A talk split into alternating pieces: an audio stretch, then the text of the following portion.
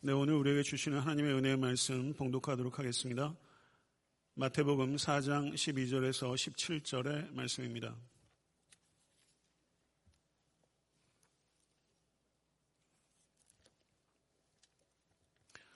마태복음 4장 12절에서 17절의 말씀 교독하겠습니다.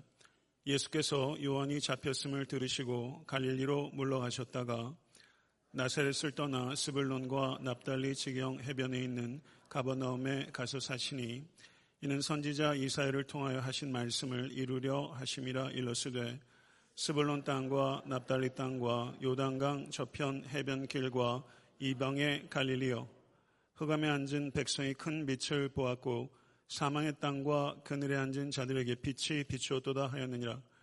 이때부터 예수께서 비로소 전파에 이르시되 회개하라. 천국이 가까웠느니라 하시더라. 아멘. 하나님의 말씀입니다. 오늘 말씀을 통해서 큰 빛이시여 참 빛이신 예수 그리스도를 깊이 경험하는 그런 귀한 은혜가 우리 가운데 임하기를 간절히 소원합니다. 마태복음 1장 1절에서 4장 11절까지는 예수님의 탄생과 어린 시절 그리고 공생의 준비로서 예수님의 세례와 광야의 시험 등을 담고 있었습니다. 그리고 4장 12절부터 16장 20절까지는 갈릴리라는 지역에서의 예수님의 사역이 기록되어 있습니다. 그리고 그 중에서 4장 12절부터 7장 29절까지는 갈릴리에서의 가나에서의 하나님 나라 사역의 시작과 그 사역의 동역자로서 제자들을 부르신 소명 이야기와 마태복음에 있는 다섯 개의 강론들 가운데 첫 번째 강론으로서 하나님 나라의 윤리인 산상수훈을 담고 있는 첫 번째 소단락이 되겠습니다. 그런데 시험을 이기신 후 4장 1절부터 11절까지 기록되어 있는 시험을 이기신 후에 얼마나 지나서 예수님의 갈릴리 사역이 시작되었을까요? 예수님의 공생의 기간을 우리는 대략적으로 3년으로 이해합니다.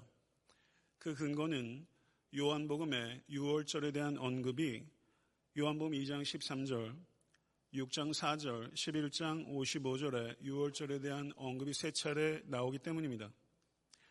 공간복음서에서 공생의 첫 번째 해에 대한 언급은 대체로 생략되어 있습니다.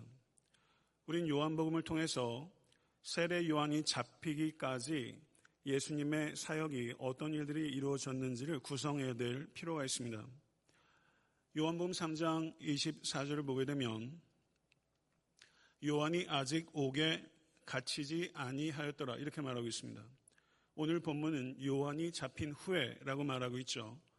그러면 요한복음 3장 24절이 세례 요한이 아직 잡히지 않았을 때이므로 그 전의 내용들은 세례 요한이 잡히기 전에 있었던 예수 그리스도의 사역이라고 우리가 추론할 수 있습니다. 요한복음 1장 29절을 보게 되면 예수님의 세례가 언급되어 있습니다. 요한복음 1장 35절을 보시면 이튿날이라는 말이 있습니다. 이튿날이란 세례를 받으신 후 이튿날입니다. 그리고 35절부터 42절까지 안드레와 베드로가 예수님의 제자가 된 사건이 기록되어 있습니다. 1장 43절을 보시면 거기에 이튿날이라는 말이 또 기록되어 있습니다. 베드로와 안드레를 제자로 부르시고 그 이튿날 빌립과 나다나엘이 예수님의 제자가 되었던 것입니다. 2장 1절을 보시면 사흘째 되던 날이라고 언급되고 있습니다. 이와 같은 일련의 이야기들이 매우 급박하게 벌어지고 있는 것을 우리가 이와 같은 시간을 언급하는 장치를 통해서 알 수 있는 것이죠. 가네 혼인잔치에서 예수께서 물을 포도주를 바꾸셨습니다. 그리고 2장 12절을 보게 되면 가나의 혼인잔치 후에 가버나움에 가셔서 예수께서 며칠 유했다라고 언급합니다. 2장 13절을 보시겠습니다. 2장 13절을 보니까 예수님께서 예루살렘에 6월절에 올라가셨다라고 언급합니다. 2장 23절을 보게 되면 예수님께서 많은 표적을 행하셨다라고 언급합니다. 그리고 요한복음 3장을 보게 되면 잘 아시는 대로 예수께서 누구를 만나셨습니까? 니고데모를 만나셨습니다. 요한복음 4장에서는 예수께서 누구를 만나셨습니까? 사마리아 여인을 만나셨죠. 요한복음 4장 3절을 한번 보겠습니다. 요한복음 4장 3절을 보게 되면 유대를 떠나서 다시 갈릴리로 가실새 사마리아를 통과하여야 하겠는지라 라고 말하고 있습니다. 지금 예수께서 6월절에 예루살렘에 가셔서 여러 사역을 감당하신 후에 갈릴리로 가시기 위해 사마리아를 통과하고 계신 것이죠. 그런데 영국의 C.H. 다드라는 매우 저명한 신약학자가 있는데 지금 예루살렘에서 사마리아를 통과해서 갈릴리로 가는 이 여행이 바로 오늘 본문 마태복음 4장 12절의 이 여행이다라고 주장합니다. 마태복음 4장 12절 다시 한번 보겠습니다. 예수께서 요한이 잡혔음을 들으시고 갈릴리로 물러가셨다가 이 여행이 바로 요한복음 4장 3절의 이 여행이다. 이렇게 스위시다드는 주장하는 것입니다. 물론 확실한 증거는 없습니다. 그렇지만 매우 일리가 있는 추론이라고 할 수 있는 것이죠. 그렇다면 여기서 우리는 왜 공간복음서에서는 예수님의 세례로부터 세례 요한이 투옥될 때까지를 대체적으로 생략하였을까 하는 질문입니다. 저는 공간복음서 기자가 이것을 생략한 데는 두 가지 주요한 이유가 있다고 생각합니다. 그것은 예수님의 사역이 시작되기 전에 세례 요한의 사역이 끝이 났다고 나타내기를 원했기 때문입니다. 둘째, 모든 민족에 대한 선교에 관련해서 예언의 성취의 장소로서 갈릴리를 공간복음서 기자는 강조하기 원했기 때문에 이와 같은 내용들을 생략한 것입니다. 마태복음 4장 12절과 13절 제가 다시 한번 읽겠습니다. 예수께서 요한이 잡혔음을 들으시고 갈릴리로 물러가셨다가 나사렛을 떠나 스불론과 납달리 시경 해변에 있는 가버나움에 가서 사시니라고 언급하고 있습니다. 여기서 잡히다라고 번역되고 있는 헬러가 파라디도미라는 단어인데요. 이 단어는 매우 중요합니다. 왜냐하면 예수께서 잡히셨을 때 그 잡힘을 파라디돔이라는 동일한 단어로 표현하고 있기 때문입니다. 마태복음 17장 22절, 20장 18절, 로마서 4장 25절, 8장 32절, 고린도전서 11장 23절 이와 같은 용례들을 한번 집에 가서 살펴보세요. 여기에 잡히다, 넘긴 바 되었다 이 단어가 모두 파라디돔이란 단어입니다. 그러면 성경 기자인 마태는 요한이 잡혔음을 들으시고 했을 때 요한의 잡힘을 통해서 예수 그리스도의 잡힘을 예견케 하기 위해서 이 단어를 매우 의도적으로 선택했다고 우리는 말할 수 있는 것입니다. 세례 요한이 잡힌 것은 예수님 사역에 있어서 중대한 전환점이었습니다. 병행 본문인 누가복음 4장 14절을 보겠습니다. 예수께서 성령의 능력으로 갈릴리에 돌아가시니 그 소문이 사방에 퍼졌고 라고 말하고 있습니다. 누가복음은 예수께서 지금 갈릴리에 가셔서 가버나움에 사신 것이 성령의 능력으로 된 것이다 라고 말하고 있는 것입니다. 예수님께서는 분명히 세례 요한이 잡혔다는 소식을 통해서 사역의 거점을 갈릴리로 옮기라는 하나님의 명확한 뜻이라고 분명히 생각하셨던 것입니다. 근데 여기서 또 하나 주의 있게 살펴야 되는 것은 갈릴리로 물러가셨다가 라는 이야기입니다. 아나코레오라는 단어인데요. 이 단어가 헤롯을 피해서 예수께서 애굽으로 가실 때 이 단어가 사용됩니다. 그렇다면 세례 요한이 잡혀서 지하 감옥에 갇혔다는 이야기를 들으시고 예수께서 헤롯의 위협을 느끼시고 그로부터 도피하셨다 이렇게 주장할 수 있겠죠. 그런 학자들이 실제 있습니다. 그런데 좀 더 생각해야 될 필요가 있습니다. 갈릴리 지역 전체가 헤롯 안티파스의 통치 지역이었고 헤롯이 수도로 정하고 있는 거점이 디베리우스라는 도시인데 이 디베리우스로부터 가보나움까지의 거리가 불과 8마일 반밖에 떨어져 있지 않습니다. 그러므로 우리는 이 아나코레오라는 단어만을 가지고 예수께서 헤롯으로부터 도피하셨다라고 해석하는 것은 비약이라는 것입니다. 지금 예수께서 갈릴리로 들어가셔서 가버나움에 거하신 것은 헤롯의 위협으로부터 도피하려는 것이 아니라 헤롯에 도전하는 것입니다. 예수님께서는 즉각적으로 세례 요한의 빈자리를 담대하게 채우셨던 것입니다. 14절에서 16절의 말씀을 읽겠습니다. 이는 선지자 이사야를 통하여 하신 말씀을 이루려 하심이라 일러스되 스불론 땅과 납달리 땅과 요단강 저편 해변길과 이방의 갈릴리여 흑암에 앉은 백성이 큰 빛을 보았고 사망의 땅과 그늘에 앉은 자들에게 빛이 비추었도다. 아멘. 마태복음에서 말씀을 이루려 하심이라 라는 전형적인 표현이 열 번 나옵니다. 그런데 오늘 본문이 바로 다섯 번째입니다. 성도 여러분, 여기에서 인용되고 있는 구약 성경은 이사야서 9장 1절에서 2절입니다. 예수께서 갈릴리에 오셔서 가버나움에 사시면서 사역하신 것이 구약 성경의 말씀의 성취라는 것입니다. 믿으십니까?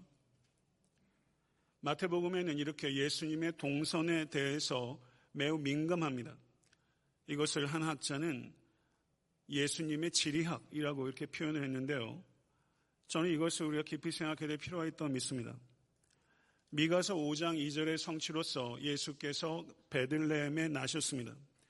호세아서 11장 1절의 성취로서 애굽으로 피신하셨다가 귀환하셨습니다. 이사에서 11장 1절의 성취로서 예수께서 나사렛에서 자라셨습니다. 그리고 이사에서 9장 1절과 2절의 성취로서 예수께서 갈릴리에 거하신 것입니다. 믿으십니까? 예수님은 거처를 정하실 때도 말씀의 성취라는 명확한 의식이 있으셨고 그것에 순종하셨던 것입니다. 스불론과 납달리 지역은 지도를 보시면 북이스라엘에 위치하고 있고 북이스라엘의 대표하는 지역입니다.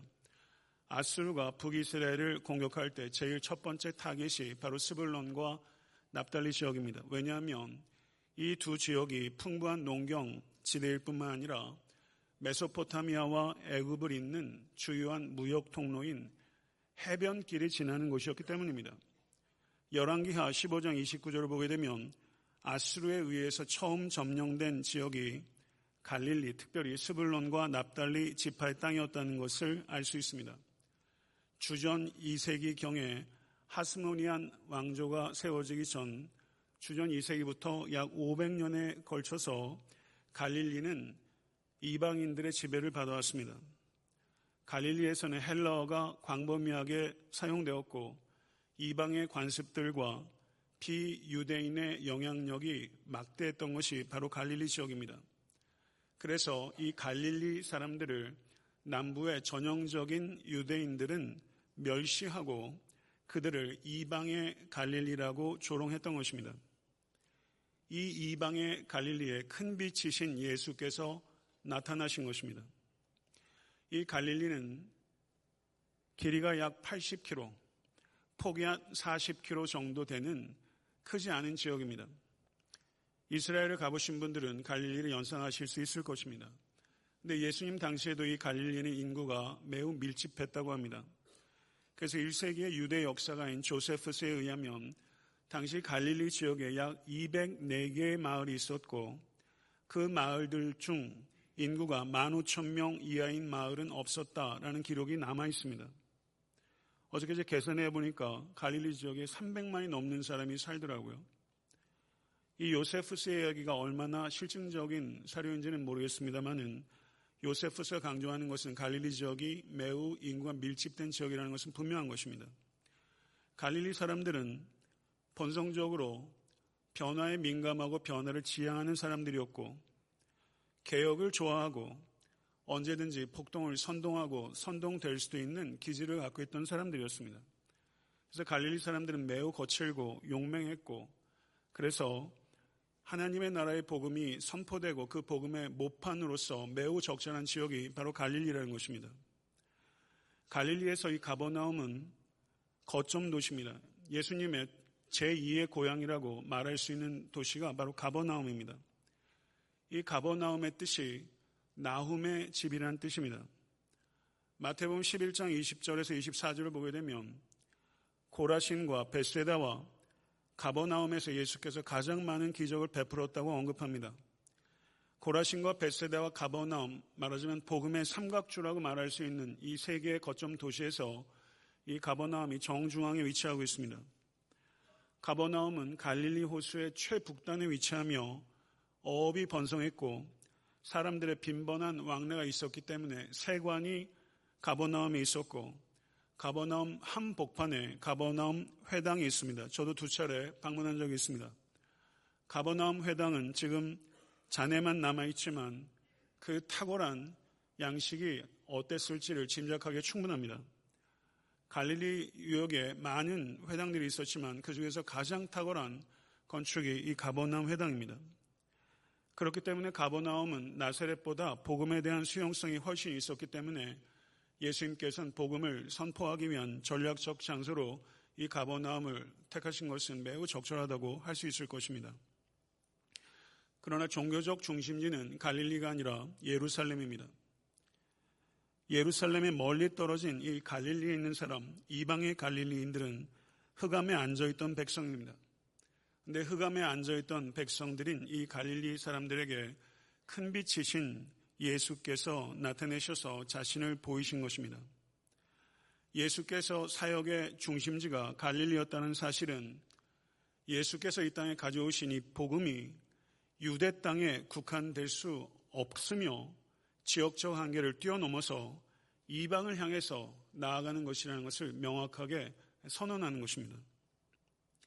17절의 말씀을 같이 한번 읽어보도록 하겠습니다. 이때부터 예수께서 비로소 전파하여 이르시되 회개하라 천국이 가까이 왔느니라 하시니라 아멘. 이때부터 예수께서 비로소 전파하여 이르시되 회개하라 천국이 가까이 왔느니라. 예수님의 첫 번째 설교요. 예수님의 설교의 요약입니다. 여기서 중요한 관용 어구는 이때부터입니다. 이때부터 라는 이 단어가 관용구가 마태복음에 세 번 등장합니다. 4장 17절이 첫 번째입니다. 16장 21절이 두 번째입니다. 이때로부터 예수 그리스도께서 자기가 예루살렘에 올라가 장로들과 대제사장들과 서기관들에게 많은 고난을 받고 죽임을 당하고 제3일에 살아나야 할 것을 제자들에게 비로소 나타내시니 26장 16절을 보시면 그가 그때부터 예수를 넘겨줄 기회를 찾더라 라고 말하고 있습니다. 마태는 이 이때부터 그때부터 성경 언어상으로는 똑같습니다. 이 세계 세 번에 걸쳐서 이 관용어를 사용함으로 인해서 예수님의 사역에 결정적인 전환이 이루어진다라는 것을 표현하는 것이죠. 성도 여러분, 무엇이 결정적인 전환입니까? 예수 그리스도께서 하나님의 나라의 복음을 전파하기 시작했다는 것입니다. 여기서 전파하다라고 번역되는 헬라어가 케루소라는 단어입니다. 이 단어는 성경에만 등장하는 단어가 아니라 로마에서 광범위하게 사용되는 단어입니다. 이 케루소라는 단어는 황제가 아들이 태어나거나 황제가 후계자를 결정했을 때 로마 에서부터 전령을 로마 제국 각처에 파송해서 그 전령이 케루스하는 것입니다. 이것은 절대적 권위를 가지고 확실한 공표를 할 때 이 케루소라는 단어를 사용하는 것입니다.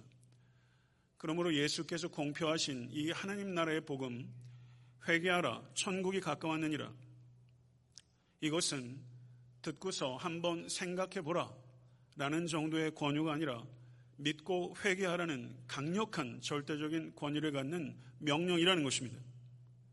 사랑하는 성도 여러분, 회개하십시오. 천국이 가까웠습니다. 회개하라 천국이 가까웠느니라. 이 예수 그리스도의 메시지는 마태복음 3장 2절의 세례 요한의 메시지와 동일합니다. 그런데 예수님께서는 이 동일한 메시지를 세례 요한과 전혀 다른 깊이로 전파하신 것입니다.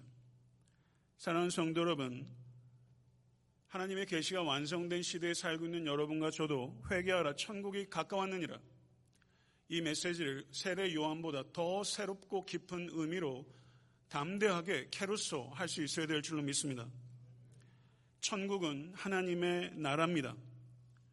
마태는 유대인을 향한 복음서를 기록하면서 하나님이란 이름을 쓰기를 기피해서 천국이라고 표현한 것입니다. 다른 복음서에서는 천국이란 말 대신에 하나님의 나라라는 표현을 사용합니다. 예수님의 설교의 주제는 하나님의 나라였습니다. 예수님의 첫 번째 설교도 하나님의 나라에 대한 설교였으며 부활 승천하시기 직전에 하셨던 설교도 하나님의 나라에 대한 설교였습니다. 사도행전 28장 30절 31절을 보게 되면 사도들의 설교의 주제도 하나님의 나라였습니다. 이 강단에서 설교의 주제도 하나님의 나라여야 한다는 것입니다. 그리스도인들인 여러분의 선포의 주제도 하나님의 나라여야 한다는 것입니다. 이것은 위대한 주제입니다. 사랑하는 성도 여러분, 예수 그리스도께서는 이 세상 나라를 정복하기 위해서 오신 것이 아니라 이 세상 한가운데 하나님의 나라를 세우기 위해서 오신 것입니다. 하나님의 나라는 이 세상에 있지만 이 세상에 속하지 않은 나라입니다. 이 나라는 신비한 나라입니다. 이 나라는 지리적 영역을 나타내는 것이 아니라 하나님의 주권적 통치 아래 있는 나라, 그곳이 하나님의 나라인 것입니다. 믿으십니까? 그리스도인이십니까? 그리스도인이 된다는 것은 하나님의 나라의 시민이 된다는 것과 같은 뜻입니다. 이전에 속하였던 세상 시민권을 버리고 이제는 우리가 하나님 나라는 새로운 시민권을 갖게 됐다는 것을 선언하는 것입니다. 우리의 소속이 바뀐 것입니다. 우리는 세상법에 우선하여 하나님 나라법에 순종하기로 선포한 그리스도인입니다. 믿으십니까? 나라가 임하옵시며 라고 주님께서 가르치신 것은 이 나라가 아직 완전히 임하지 않았다는 것을 전제하는 것입니다. 하나님의 나라는 2000년 전에 이미 임하였고 그리고 우리 주 예수 그리스도께서 다시 재림하실 때 완성될 나라입니다. 이미 임한 나라와 완성될 나라 이 두 개의 시점 사이를 살아가고 있다는 것을 의식하면서 깨어서 살아가는 것이 바로 종말 신앙입니다. 성도의 신앙은 종말 신앙이며 성도의 윤리는 종말 윤리인 것입니다. 하나님의 나라가 완성될 것입니다. 믿으십니까? 이 땅의 교회는 완성될 하나님의 나라의 모형으로 존재하는 것입니다. 교회는 하나님 나라의 가치를 전시하는 전시장과 같은 것입니다. 그러나 어떻습니까? 세상 교회들과 에탄타 섬기는 교회 안에도 세속주의와 물량주의와 계획교회주의가 범람합니다. 우리 에탄타 섬기는 교회는 세상 나라의 가치와 단호하게 단절하고 거룩한 하나님의 나라의 모습이 드러나도록 기도하고 하나님의 나라의 온전한 도래를 끊임없이 기다리며 이 나라의 확장을 위해서 한없이 기여해야 합니다. 믿으십니까? 사랑하는 성도 여러분, 2000년 전에 천국이 가까웠다 주님께 선포하셨습니다. 그러므로 그만큼 회개가 긴박하다는 것입니다. 하물며 지금 우리에게 회개는 얼마나 긴박한 것입니까? 여러분에게 정말 긴박한 회개가 있습니까? 죄는 하나님과의 관계를 파괴합니다. 하나님의 법을 깨뜨리고 하나님의 계획을 방해하고 인간과 인간 사이에 맺을 수 있는 인간과 자연 사이의 관계에 맺을 수 있는 아름다운 관계들을 죄는 깨뜨립니다. 이 죄를 미워하실 수 있는 우리가 될 수 있게 간절히 축원합니다. 자기의 죄를 숨기는 자는 형통하지 못하나 죄를 자복하고 버리는 자는 불쌍히 여김을 받으리라. 믿으십니까? 죄를 숨길 수 없습니다. 내가 입을 열지 아니할 때 종일 신음함으로 내 뼈가 새하였도다. 고백하지 않는 죄는 영혼의 건강뿐만 아니라 육체의 건강도 반드시 해칩니다. 죄를 고백하십시다. 죄를 고백하는 것은 하나님께서 모르시는 죄를 알려드리는 것이 아니라 하나님께서 이미 알고 계신 나의 죄를 하나님 앞에서 인정하고 그 죄를 아파하며 그 죄를 떠나기로 결단하는 것입니다. 사랑하는 성도 여러분, 회개는 두 가지가 있습니다. 구원을 얻기 위한 일회적인 회개와 성화를 이루기 위한 반복적인 회개가 있습니다. 구원을 얻기 위한 최초의 회개는 하나님과 죄인 사이에 단절된 관계를 회복시킵니다. 구원 얻은 자가 성화를 얻기 위한 회개는 하나님과의 친밀한 관계를 회복시키고 유지하는 것입니다. 다윗은 시편 51편 5절에서 내가 죄악 중에 출생하였으며 모친이 죄 중에 나를 잉태하였나이다. 라고 고백하면서 죄에 대해서 아파하는 것을 넘어서서 자신의 존재를 아파하는 것입니다. 죄인됨을 통해하는 것입니다. 사랑하는 성도 여러분, 우리는 죄를 짓기 때문에 죄인이 아니라 죄인이기 때문에 죄를 짓는 것입니다. 회개의 본질은 자신으로부터 방향을 전환해서 하나님께로 방향을 잡는 것입니다. 겸손은 자기 인식에서 파생하며 교만은 자기 무지에서 파생합니다. 회개는 겸손을 유지할 수 있는 유일한 운동입니다. 회개라는 규칙적이고 유일한 운동을 통해서 겸손을 유지하시고 더욱더 겸손해진 여러분과 제가 될 수 있게 되기를 간절히 축원합니다. 사랑하는 성도 여러분, 대충 회개해서는 안 됩니다. 대충 회개하면 양심을 깨우는 것이 아니라 양심을 잠재우기 때문입니다. 죄가 우리들의 마음에서 나오는 것처럼 회개도 우리의 마음에서 나와야 합니다. 종교개혁자 마틴 루터가 1517년에 비텐베르크의 성당 정문에 용기 있게 95개조 반박문을 로마 캐톨릭을 향해서 붙였습니다. 이 사실은 알아도 95개조 반박문의 내용을 아시는 분은 많지 않을 텐데요. 이 마틴 루터가 붙였던 95개조 반박문 가운데 첫 번째 반박문이 이것입니다. 경청하시기 바랍니다. 우리의 주님이시며 만유의 주인이신 예수 그리스도께서 회개하라고 선포하셨는데 이 표현은 신자의 삶 전체가 회개하는 삶이어야 한다는 것을 뜻합니다. 이것이 종교개혁의 첫 번째 조항이에요. 신자의 삶 전체가 회개하는 삶이 되어야 한다. 이것이 종교개혁 정신이라는 것입니다. 사랑하는 성도 여러분, 예수님을 주와 그리스도로 진실로 영접하셨습니까? 아멘. 그렇다면 여러분과 저의 행위로서가 아니라 예수 그리스도의 은혜의 한 행위로 말미암아 우리는 천국에 들어가게 될 것입니다. 천국 문에 도달하는 순간까지 지속적이고 깊은 회개의 사람이 되는 놀라운 축복을 경험하는 모든 권속되실 수 있게 되기를 간절히 축원합니다. 말씀을 맺겠습니다. 말씀의 성취가 되시기 위해서 순종하신 우리 주 예수 그리스도처럼 여러분과 저도 한 걸음 한 걸음 말씀의 증거가 되도록 삶을 이끌어 나가야 합니다. 우리도 이방의 갈릴리에 예수께서 사역의 거점을 정하셨던 것처럼 우리도 아틀란타라는 지역적 한계를 넘어서서 흑암에 앉아 있는 사람들을 향하여 열방을 향하여 복음을 들고 나가는 성도들과 교회가 되어야 할 것입니다. 예수님과 사도들의 설교의 위대한 주제였던 하나님의 나라, 이 나라에 우리는 충성을 다해야 하는 것입니다. 복음은 하나님의 나라에 대한 소식입니다.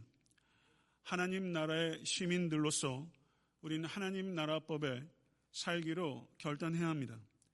에탄타 섬기는 교회는 많이 미흡하지만 분명히 하나님의 나라의 모형으로 존재하며 하나님 나라의 가치를 전시하기 위해서 성장할 것입니다. 우리는 이미 임한 하나님의 나라와 완성될 하나님의 나라 사이에서 갈등하고 긴장하며 전진할 것이며 이 나라의 확산을 위해서 헌신에 골몰해야 합니다. 이 땅에 이미 하나님의 나라가 도래했기 때문에 회개의 긴박성이 있습니다. 부디 통회하는 회개의 영으로 하나님 앞에 정직하게 회개하신 여러분과 제가 되서 간절히 축원합니다. 그래서 거룩한 삶을 이루십시다. 그래서 악하고 죄악 가운데 가득한 세상을 향해서 회개하라고 세상의 꾸지람을 듣는 교회가 아니라 세상을 단호하게 꾸짖을 수 있는 성도와 교회가 될 수 있기를 간절히 소원합니다. 이 일을 이루실 주님을 더욱더 의지하는 여러분과 제가 될 수 간절히 소원하고 주님 앞에 나아가도록 하겠습니다. 기도하겠습니다. 존귀하신 아버지 하나님, 우리 주 예수 그리스도께서 베들레헴에 나실 때부터 매 순간 삶의 거처를 옮기실 때마다 구약 성경의 성취로서 아버지 순종하셨던 모습들을 봅니다. 아버지 하나님 우리가 살아가면서 우리는 얼마나 내 뜻대로 살 때가 많았는지요. 주여 회개하게 도와주시고 우리가 한 걸음 한 걸음 걸어갈 때 아버지 말씀의 증거가 되겠다는 아버지 하나님 마음을 항상 지키며 순종하는 우리 모두가 될 수 있도록 주의 역사에 주시옵소서. 흑암에 앉아 있는 이들에게 큰 빛으로 오신 이방의 갈릴리 오신 주님을 찬양합니다.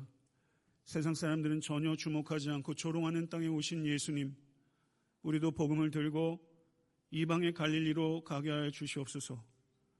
예루살렘이 아니라 갈릴리로 가신 주님, 우리 에탄한테 섬기는 교회와 성도들도 예상하지 못했던 곳, 기대하지 못했던 곳, 버려지고 지극히 작은 이들을 향해서 끊임없이 나가는 공동체가 될 수 있기를 원합니다. 그곳에 가서 전파하게 하소서, 절대적 권위를 가지고 담대하게 선포하게 하소서, 회개하라 천국이 가까웠느니라. 아버지 하나님, 우리가 먼저 회개할 수 있기를 원합니다. 회개한 적이 언제인지 기억에조차 없습니다.